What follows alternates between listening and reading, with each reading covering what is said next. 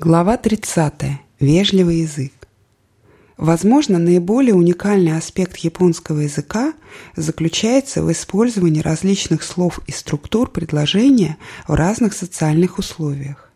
Ни один язык, который мне довелось учить, не имеет таких тонких различий в выборе слов и структур предложений в зависимости от того, говорите ли вы в неформальной обстановке с товарищем, с подчиненными или используйте очень формальный язык, обращаясь к человеку, стоящему на более высокой ступени социальной иерархии. Даже слово «я» имеет три общепринятых формы – ватакуши, боку и оре. То же самое для «ты» и других местоимений. Чтобы овладеть этими различиями, вы должны быть вовлечены в социальные ситуации, которые требуют от вас правильного использования нужных слов и фраз. Простое объяснение логичности употребления того или другого образца вряд ли поможет вам овладеть ими. Вы должны стать немного японцем по своей ментальности, чтобы правильно и мгновенно переключаться на формально вежливый или неформальный язык в зависимости от социального окружения. Это требует значительного погружения в язык, либо участвуя в реальных жизненных ситуациях, либо многократно слушая соответствующие материалы. Это также потребует от вас приобщения к уникальной японской культуре. Пока я не усвоил различия в градации вежливости, я предпочитал говорить на нейтральном японском языке, и на самом деле я в большей степени продолжаю это делать до сих пор. Я думаю, совсем не важно стараться говорить на слишком разговорном или слишком официальном языке, когда ты говоришь на иностранном языке. Обычно этого и не ждут от иностранца. Совсем не обязательно для нормального общения полностью овладеть разными градациями японской языковой вежливости.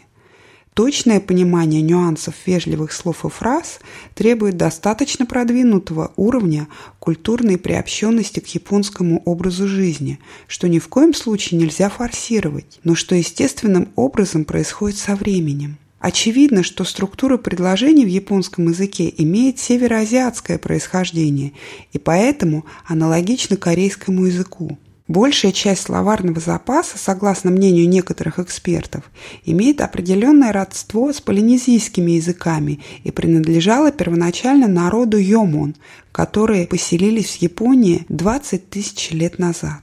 Емонцы были охотниками-собирателями, и они жили в Японии еще до различных волн североазиатских эмигрантов, которые называют яей, и которые принесли с собой рисовую культуру и много слов из своих языков в японский язык. Они начали появляться здесь около трёхсотых годов до нашей эры. Кстати, емонцы были первыми в мире, у которых появилась керамика около десяти тысяч лет назад. Китайская письменная система была введена в Японии только около тысячи пятисот лет назад, наряду с большим количеством китайских слов, китайской технологии и буддийской религии.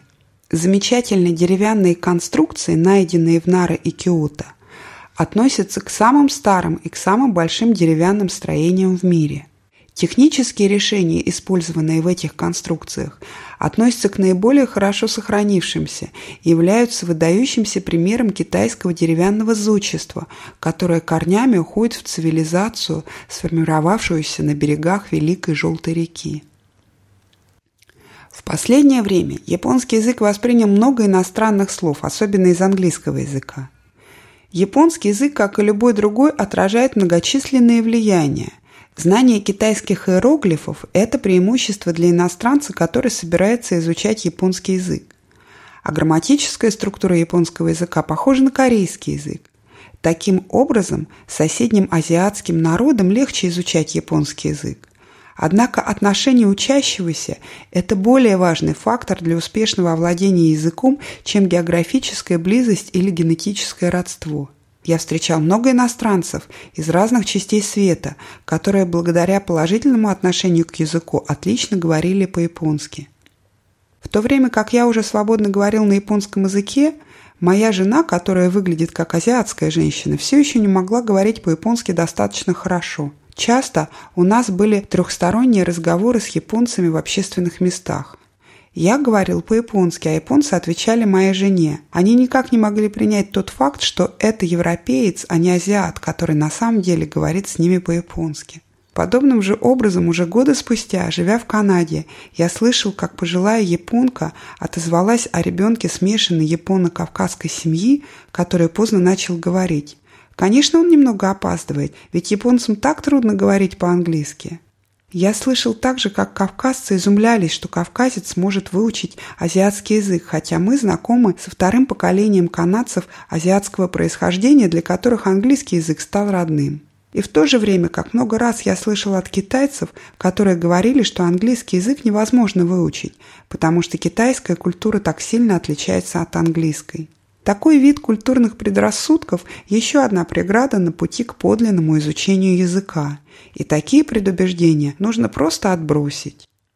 Я убежден, что каждый, какой бы культуры, какого бы происхождения и какого бы возраста он ни был, может научиться любому языку, если он по-настоящему решит это сделать. Западный человек, который посещает Японию или живет в ней, но который не желает есть что-либо еще, кроме традиционных для него мяса и картошки, которому не нравятся суши, вряд ли будет успешным в изучении японского языка. Подобным же образом японцы, которые путешествуют за границу только группами и едят там только азиатскую пищу, вряд ли будут успешны в изучении других иностранных языков, независимо, сколько времени они потратят на это. Изучение языка похоже на путешествие. Нет смысла путешествовать за границу и вести себя так, как будто бы ты остался дома.